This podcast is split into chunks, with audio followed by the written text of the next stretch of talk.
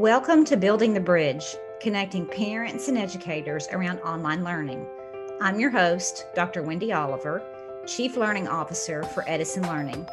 Each week, this podcast will present targeted, practical strategies for both teachers and parents to ensure we are all on the same page and successfully navigating the digital education world together. Thanks for joining me on this journey. And now, please enjoy today's episode.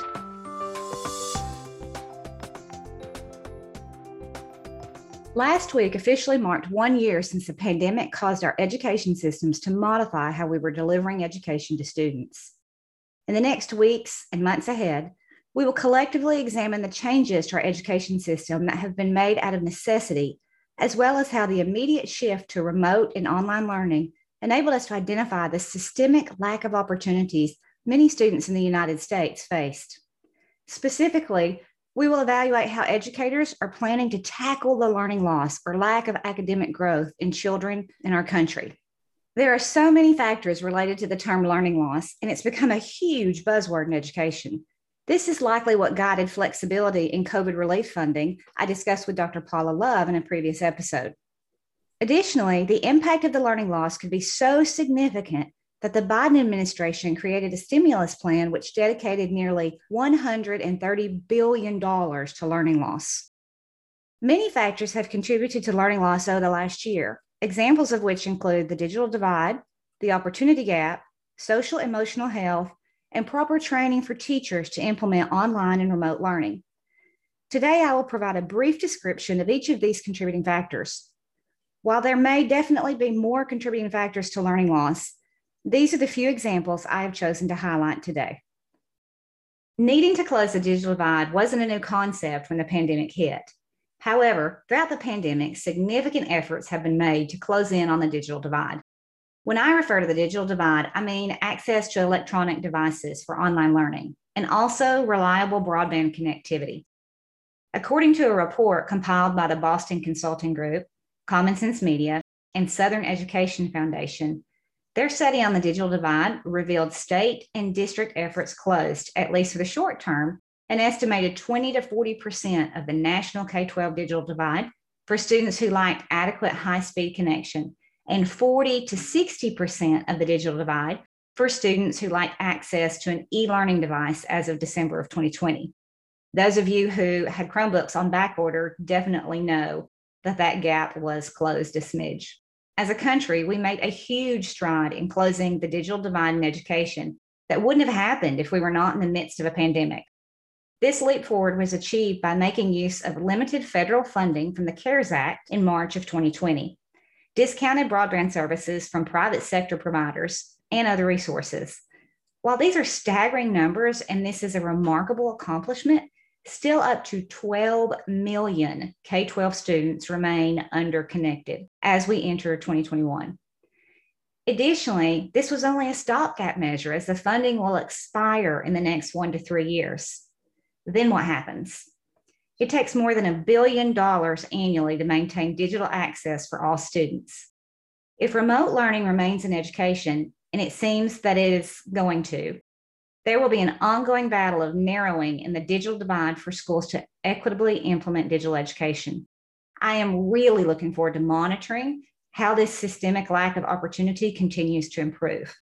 As an update, since I touched on the opportunity gap previously in episode 11 of the podcast, while the opportunity gap has previously been used interchangeably with the term achievement gap, professionals in education are now moving away from the term achievement gap as it has a negative connotation of placing blame on children that it affects, rather than identifying what it actually is.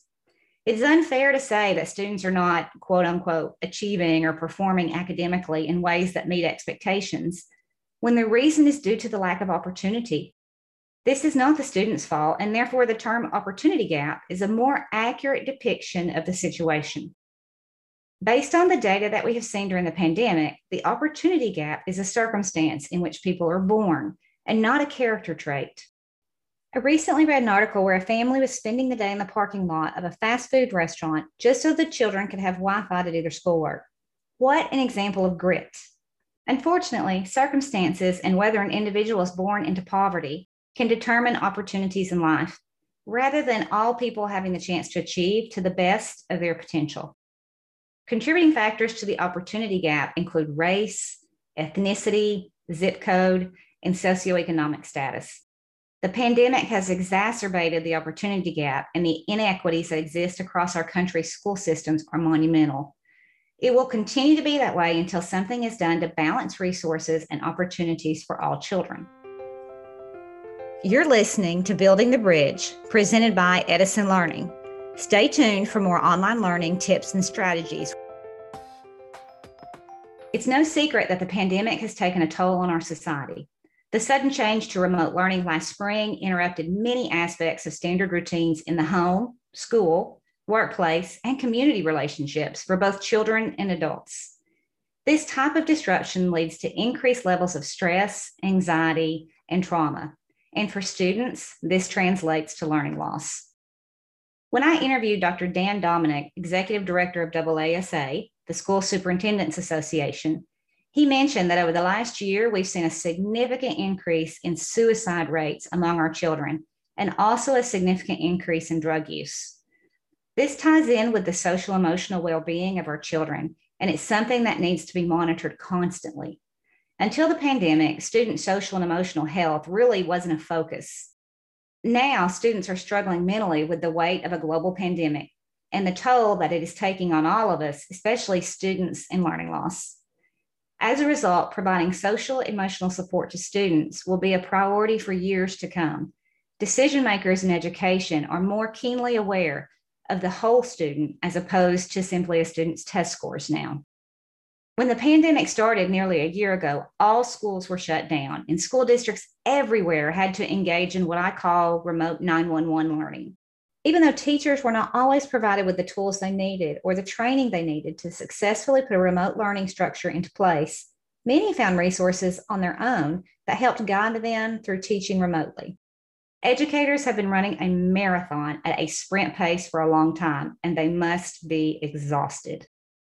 If you listen to episodes 15 and 16 of our podcast, which is a two part interview with Dr. Paula Love, also known as the funding doctor, you know that billions of federal dollars have been earmarked for education since March of 2020 under the CARES Act.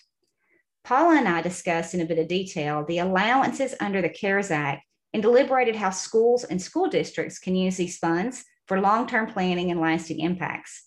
I'm very much looking forward to how the landscape of education changes over the next few years as a result of this funding.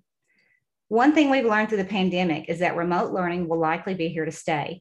And now the funding is in place to provide professional development for teachers and help close the opportunity gap. To the disappointment of children, though, school districts are even finding remote learning to be a useful option for snow days in an attempt to prevent additional learning loss. Learning loss and our systemic response to it will continue to be a hot topic. During the upcoming weeks and months, we look forward to further exploring the topic of learning loss, as well as addressing other timely issues related to online learning. If there is a topic that you would like to discuss, please send an email to wendy.oliver at edisonlearning.com. Thanks for listening to this episode of Building the Bridge. I hope today's insights and strategies will prove valuable as you support great online learning this week. Be sure to visit edisonlearning.com for many more resources to support high quality 21st century learning including a comprehensive suite of more than 150 online courses for grades 6 through 12 and much, much more. Join me again next week for more tips to connect parents and educators around best practices for online learning.